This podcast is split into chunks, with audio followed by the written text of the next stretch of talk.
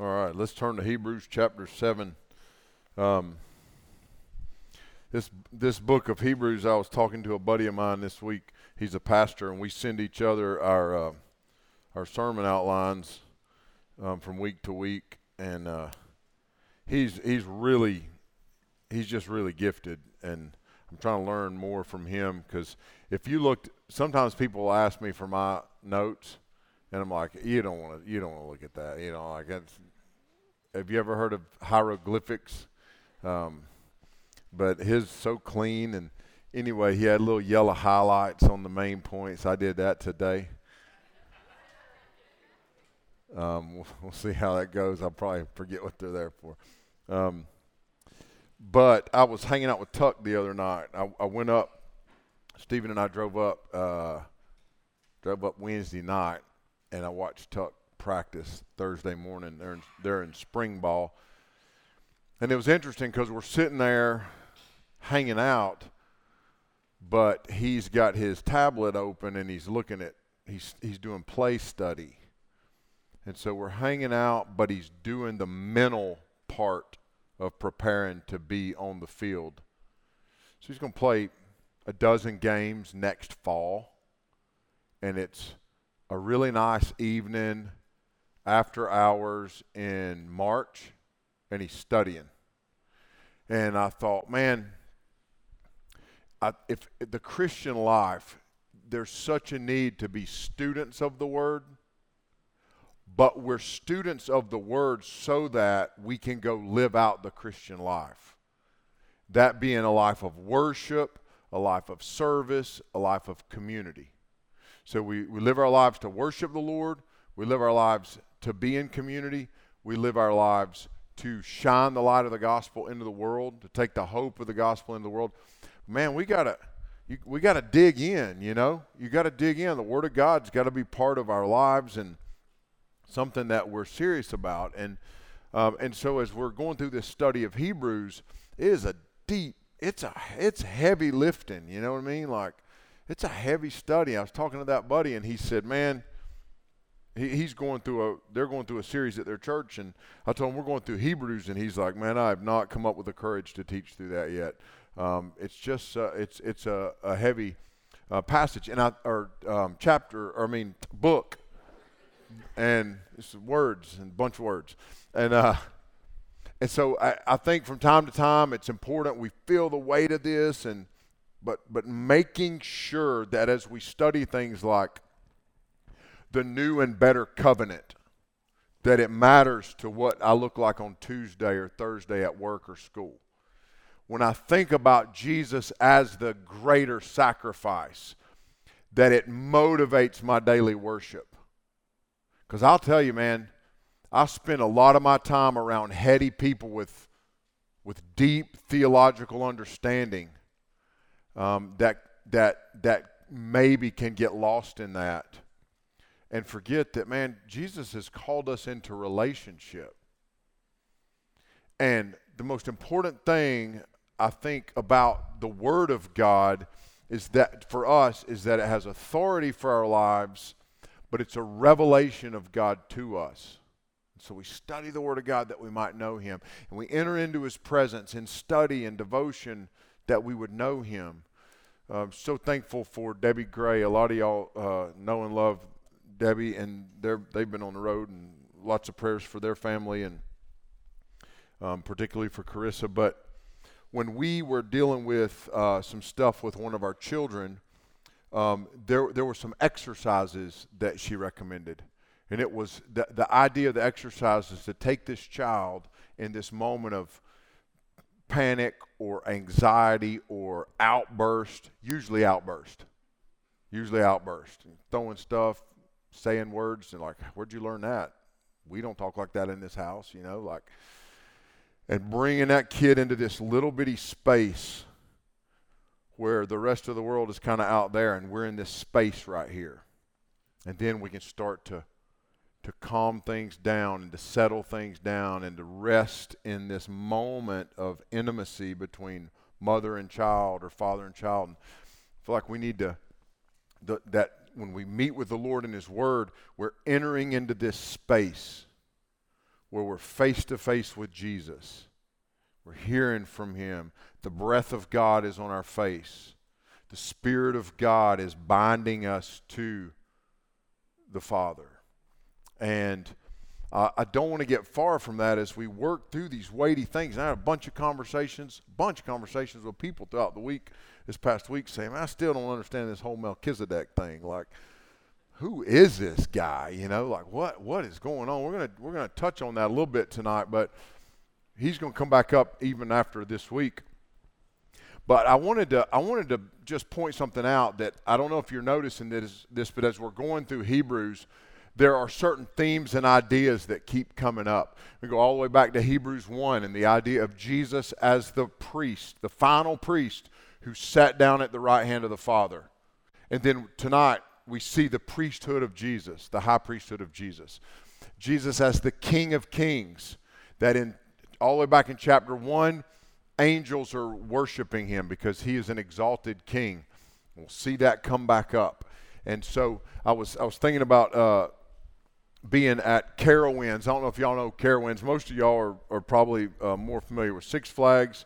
Sean Clark is very familiar with Disney World. Um, but whatever your you know whatever your uh, favorite amusement park is, I love roller coasters. And one of my favorite memories, the, the I, th- I still think the best roller coasters at Carowinds is called the Fury. And that dude, man, I, they say it's 80 degrees incline, but it feels like it's 80 degrees like this if you've ever rode it. You know, it's it's scary. I've got a good video on my video on my phone of me filming little while we're going through that thing, and her face is distorting, and she's mad because I'm filming her, and she's trying to make me stop, but she's holding on, and uh, it was a good time. But I remember, I remember they got a ride there called the Intimidator. It's named after Dale Earnhardt, and there was no line there, so we just kept riding and rode it. Me and Tuck rode it like five or six times. Laylee, me and Lay, Laylee's my roller coaster buddy. We riding, riding, riding. But then you go around the park, and wherever you go in the park, there'd be signs to places you'd already been. I remember I'm going over to, to take the smaller kids to a ride, and there was a sign that said the Intimidator, and I'm like, oh, I've already been over there.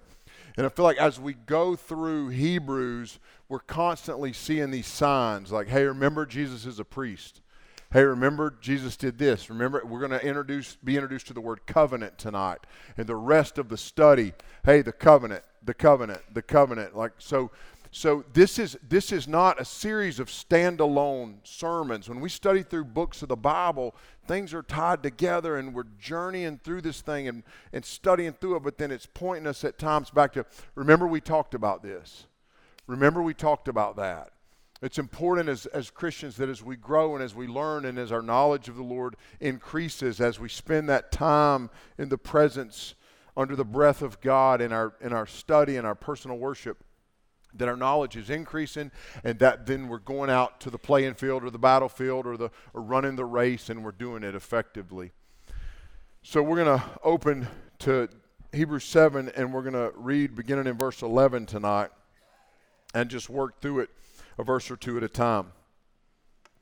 Now, if perfection had been attainable through the Levitical priesthood, for under it the people received the law, what further need would there have been for another priest to arise after the order of Melchizedek, rather than one named after the order of Aaron? For when there is a change in the priesthood, there is necessarily a change in the law as well. So now we go from Melchizedek and we get introduced to this guy named Aaron. And, and the significance of that is this if you're new to the Christian faith and you don't quite yet understand the way the Old Testament all kind of flows, Aaron was the brother was the brother of Moses, and Moses was the man that God gave the law to.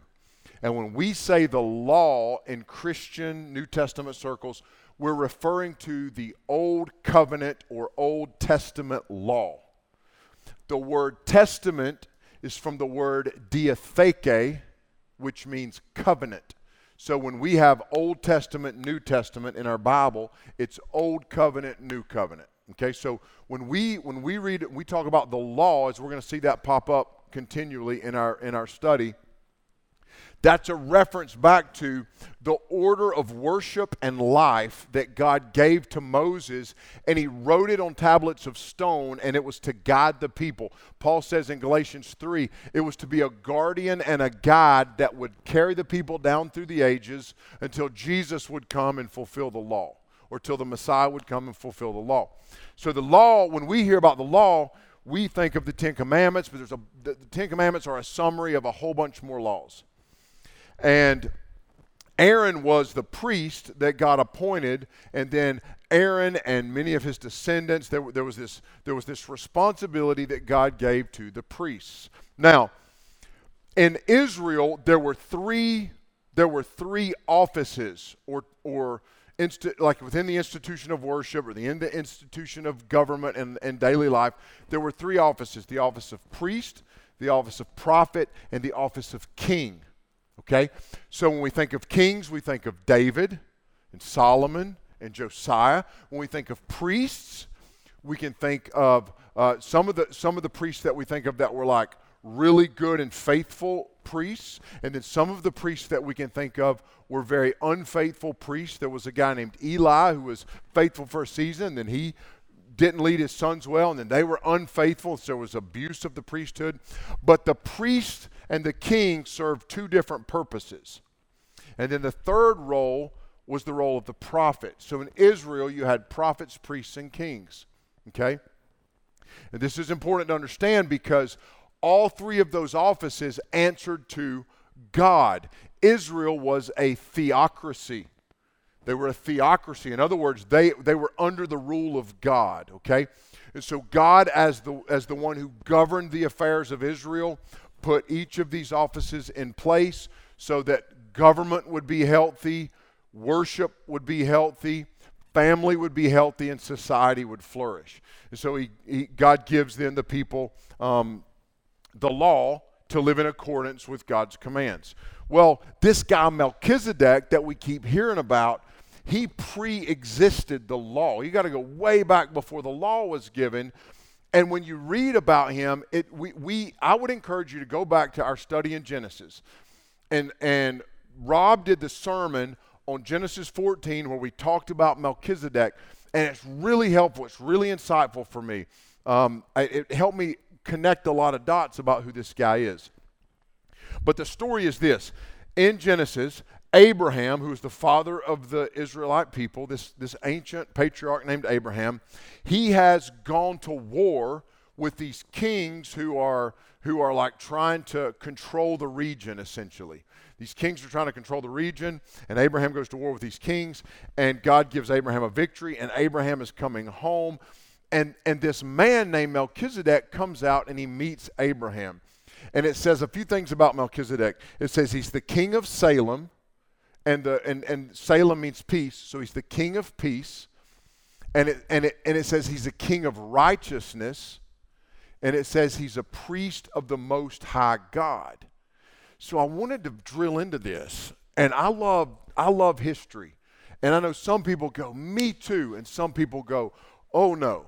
You know, like, oh boy, here we go. But this is very just brief thought. There was, in, in the 1920s, there was an archaeological dig of a city in what's modern day Syria called Ugarit. And in Ugarit, there were over 1,500 Canaanite documents found from around the 14th, 15th century before the time of Christ. And they recorded Canaanite life from back to the time of Melchizedek. And what they tell us is that early Canaanites worshiped the one true God. And that as those as those generations progressed, that they started to walk away from the worship of the one true God. And so what happens in the story of Abraham and Melchizedek is Abraham is among all these kings that are pagans and they're worshiping Baal and they're worshiping Dagon, these other deities. But there's this one guy named Melchizedek who still worships the Most High God. And so he's still worshiping God. And he's a priest and he's a king. Now, this is unique because after God gives the law to Moses, no one serves both of those roles. There's a guy named King Saul who assumes the, the like the role of of providing sacrifice, and God judges him. And you see that several times throughout ancient Israel where a king would try to take on the role of a priest and there would be consequences. So, way back at the time of Melchizedek, he was both a king and a priest. And so a comparison is being made between Melchizedek and Jesus because Jesus is the king and the priest of his people. He's the king of kings who fulfilled all the responsibilities of kingship He's the priest, the high priest of his people, who enters into the presence of the Father through his own blood, making sacrifice and atonement for our sins, so that by the blood of Jesus we can be set free. So he's our high priest, so we pray in the name of Jesus. And then he's the prophet. The, the writer of Hebrews says in Hebrews 1, which is the sign that points back in Hebrews 1, he's the final prophet through whom the Lord has spoken. So Jesus is the prophet, priest, and king. He fulfills these roles. And so he's like Melchizedek, this person who literally he draws the parallel or the analogy that he says Abraham was the like ancestor to Levi, who was the like like the priestly tribe. So literally when Abraham goes into this interaction with Melchizedek, he actually pays, pays tithes to Melchizedek and so Abraham is paying tithes to Melchizedek. So is the priestly line of Levi. They actually pay homage and pay tithes to Melchizedek. So he's drawing this parallel. A couple other interesting things, and we'll move on. He's not only a king of righteousness and king of peace, but he's the priest of the Most High God. He's both king and priest. He has, this is interesting, no known beginning, no known parentage, and he has no known end. We don't know where he came from, we don't know where he went. Tithes are paid to him. So, what we believe is that Melchizedek was a type of Christ. We don't, I, the, the, the pastors and elders of this church would not hold the view that Melchizedek was like an ancient image or a Christophany or appearance of Jesus. We would say he was a type of Christ, like David was a type of Christ, someone who sort of foreshadows Jesus. All right? Okay, everybody can can that's it. That's all history, okay? That's Melchizedek. Why why is the writer of Hebrews comparing him to Jesus? We'll see that as we work through this now, okay? So, there's two key entities in these first two verses that are at work the priesthood and the law the priesthood and the law. So, in ancient worship of Israel, there were two things that people sort of abided by. The first was they worshiped under the priesthood. So, the priest was a man who would, uh, like God would call these men to serve by offering for the people the sacrifice of animals to the Lord. And what he would do is, he would take the blood of the animals, and then that blood would be poured out to cover the sin of the people. The way that I always remember why did blood have to be shed is this the wages of sin is death. So sin brings death. Sin brings death. Everybody with me? Blood gives life. Blood gives life. Blood covers sin. That which gives life covers that which brings death.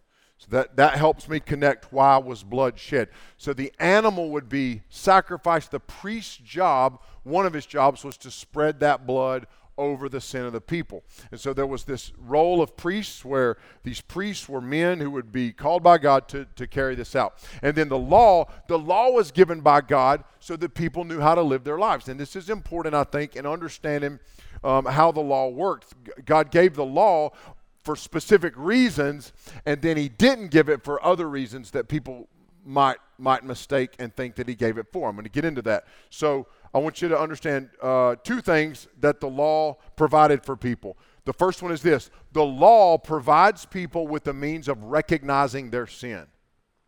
So, the law of God, when I read through the Ten Commandments, you ever hear somebody say, Man, I'm a pretty good person. I follow the Ten Commandments. Well, no, they don't. They don't follow the Ten Commandments. Ain't nobody ever followed the Ten Commandments except Jesus. Honor your father and your mama. Anybody break that one? Some people like, no, mm, like not much. Right. But you broke it one time. One time. Some people like, oh yeah, like hourly as a kid. Some of you were that kid, you know, like honor your, your mother and your father. And then there's like, it's like children obey your parents in the Lord. This is right. And, and when you work through the Ten Commandments, they're a summary of the greater law. We're all lawbreakers.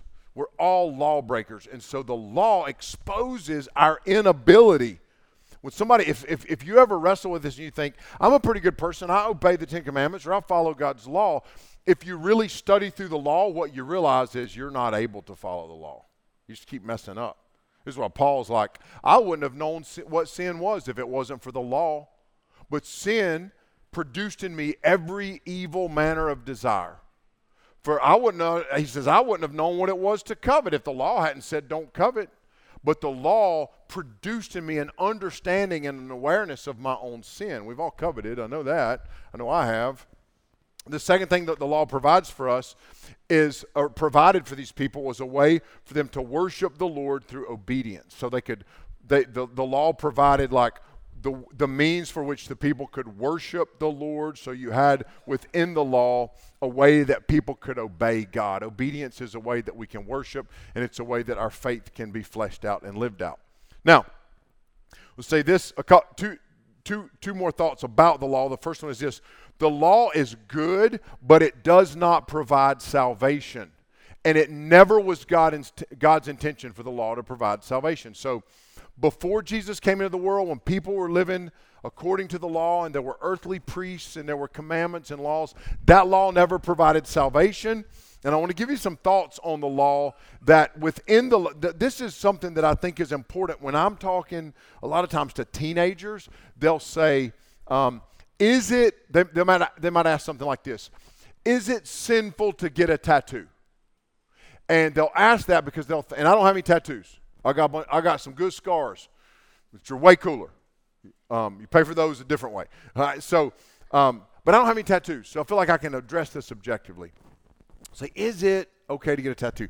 Well, sometimes people will point to an Old Testament verse in the law that says not to mark your bodies. So, okay, well, what do we do with that? How can you say no? You can get a tattoo, and or or no, the law says you can't get a tattoo.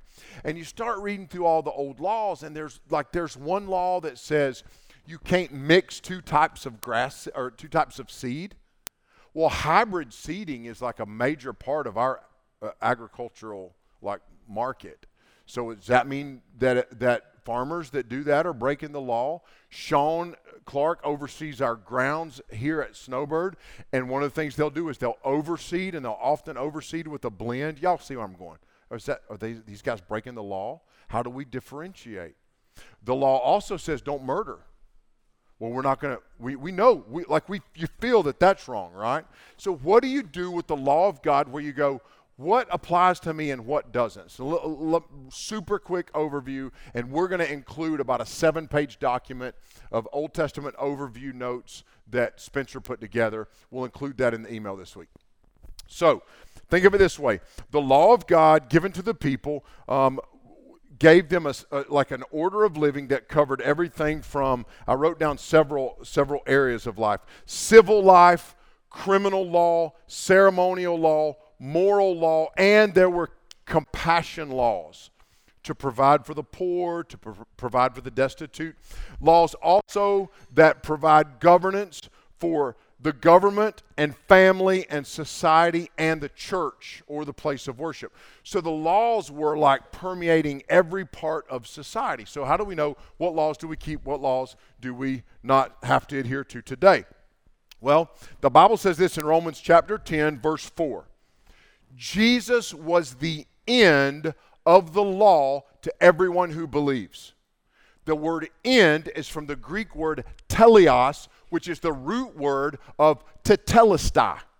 So when Jesus is on the cross and he says tetelestai, he's saying it is finished. What he's saying is the work is complete. I have fulfilled the righteous requirements of the law. I have lived to perfection, laid down my life as a substitute, died so that people might have eternal life. It is fulfilled, it is complete. I've done the work. Everybody with me? Tetelestai. Okay? tetelestai. So Christ is the end or the completion or the fulfillment or the bringing to perfection of the law. Jesus did that. So when we take all of the laws and all their 600 plus individual statements, we apply Jesus to them. Here's what we find some of the laws Jesus annulled. Some of the laws Jesus annulled. Some of the law, through his fulfillment, when he brought them to completion, they were annulled. No longer deal with those laws. An example would be dietary laws. Because, because Jesus would say to Peter, Peter, eat whatever you like, rise, kill, eat. You don't have to follow those dietary laws anymore. Paul would write about this in Romans 14. Some of the laws, so some would be annulled, some of the laws would be transformed. An example of this would be the law of the Sabbath, where, where there were rules about on the Sabbath, you just say, stay still, you just chill, you worship, you rest. Then, what we've learned about already in Hebrews, here's another one of those signs, is that Jesus expands and transforms the principle of the Sabbath and says, I'm bringing you into Sabbath rest as a believer. You live your life in peace and rest. And so the Sabbath idea or the Sabbath principle becomes bigger than it was in the Old Testament law. The third thing Jesus does is he intensifies some laws. Law said don't murder. I say don't hate somebody in your mind or your heart. Law says don't commit adultery. I say don't look with lust at a woman in your heart. So he intensifies those laws, right? And then the last thing is there are some laws that Jesus just keeps. Don't steal. Be faithful to worship the Lord and him alone. So when we approach the law of God, we need to approach, approach it through the door of Jesus is the fulfillment of the law. He completed it, He perfected. We walk through Jesus into fellowship with God. Okay? There's two errors that people make concerning the law. Again, following the law saves me. We said that. And the second error that people make is this the law doesn't matter for me. There's this whole movement, when we get into it, it's a big word. It's called antinomianism. It's the idea that we, the, we're anti law. It's bad. Paul says, uh, well, Paul says, what should we say? Is the law bad? May it never be. We would not say that. Jesus is the door we walk through to understand the application of the law to the believer. Okay? You don't live by the Ten Commandments. You live by Jesus and His Word and His teaching and His indwelling Spirit. All right. The rest of the verses will go quickly. Promise. For the one of whom these things are spoken belonged to another tribe from which no one has ever served at the altar. For it is evident that our Lord was descended from Judah, and in connection with that tribe, Moses said nothing about priests. This even becomes more evident when another priest arises in the likeness of Melchizedek who has become a priest not on the basis of a legal requirement concerning bodily descent, but by the power of an indestructible life. So Jesus is a different kind of priest and has a different kind of relationship with the law than the Old Testament priest. Simply put, simply put is this. Jesus' relationship with the law is that he fulfilled it to completion. The old, the old, the priests under the old law had to have their own sins atoned for. They weren't perfect, right? Like you ever meet a pastor? Those guys are not perfect. But the priests of God were so imperfect that they had to have sacrifices for their own sin. Jesus did not have to have a sacrifice for his own sin because he was perfect in every way. But he identifies with us in our sin. We studied this five weeks ago because he himself was tempted in every way, just as you are, but he didn't sin. So he identifies with us in our sin and our weakness. It also, he makes reference to the tribe of Judah. All the Old Testament priests came from Levi, the tribe of Levi. Levi. Jesus came from the tribe of Judah, and his life was indestructible. He conquered sin, he conquered death, he conquered hell, he conquered the grave. Verse 18. For on the one hand, a former commandment is set aside because of its weakness and uselessness. For the law made nothing perfect, but on the other hand, a better hope is introduced through which we draw near to God. Jesus is better than the law because he provides salvation for us. He removes our guilt and shame. He gives us a new heart. He was able to perfectly fulfill the law, and in so doing, he completed the law. And at one point, the scripture is very clear that the old law was written on tablets of stone. What Jesus does is he writes his law on our hearts so that we're guided by conviction. If you try to live your life following rules, you will be frustrated you will be discouraged. You will be at sometimes under the weight of guilt and shame because you keep messing up. You keep going back to your addiction. You keep going back to your sin problem, and then you feel guilty, and it tends to create a cycle. Here's what happens. Here, here's what tends to be the human tendency with sin. If I'm not doing something in the power of Jesus, it's I'm going to do better. I'm not going to cuss. And then I cuss. And then I cuss because I cussed. And it's a cycle. And then I feel guilty. And I cuss myself for cussing. You see, it's, you know what I'm saying? It's almost comical, but this is what happens. And a much, uh, maybe a much graver example would be a person who deals with addiction to alcohol, addiction to pornography, addiction to pills, and they get clean for a little while, but they're sort of doing it in their own strength. And then they fall off the wagon, is the, is the phrase people use. And then they feel guilty, and under the guilt and shame, they go back into the cycle of that behavior. Following the law brings frustration if you're following the law for righteousness. But if we surrender our lives to Jesus, He has perfectly fulfilled the law. And you know what you'll find?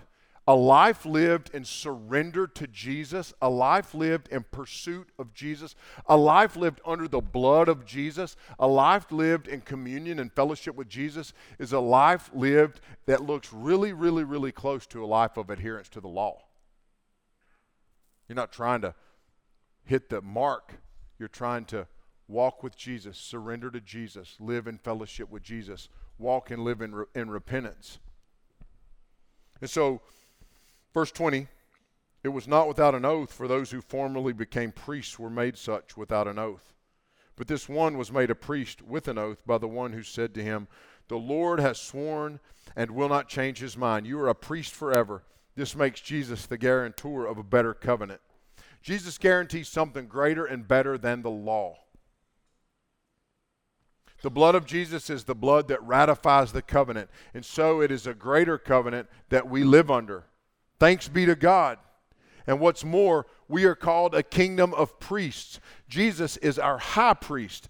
The writer of, of uh, uh, well, Peter, the disciple of Jesus who wrote the letters, 1st and 2nd Peter, says we're like a kingdom of priests. We, one of the great doctrines of the Christian faith is that of the, the, the priesthood of the believer.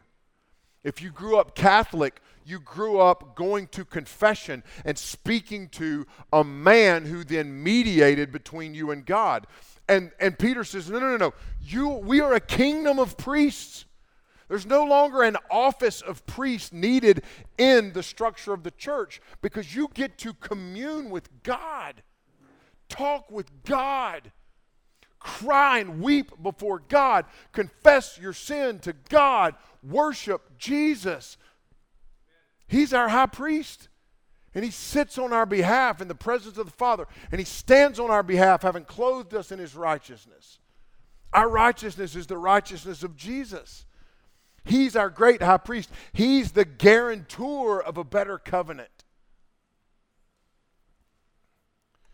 Jesus is called the guarantor of our covenant, and it's a greater covenant. We'll get more into that in the coming weeks, and we'll look at a couple more aspects of Melchizedek in that comparison. But the point is this Jesus provides a greater salvation for us than our own obedience to God's law ever could. So, first time that word covenant is used, but it will become a central point and focus. The covenant of Jesus is sealed in and ratified by the blood of Jesus. So you and I have relationship with God through the work of Jesus.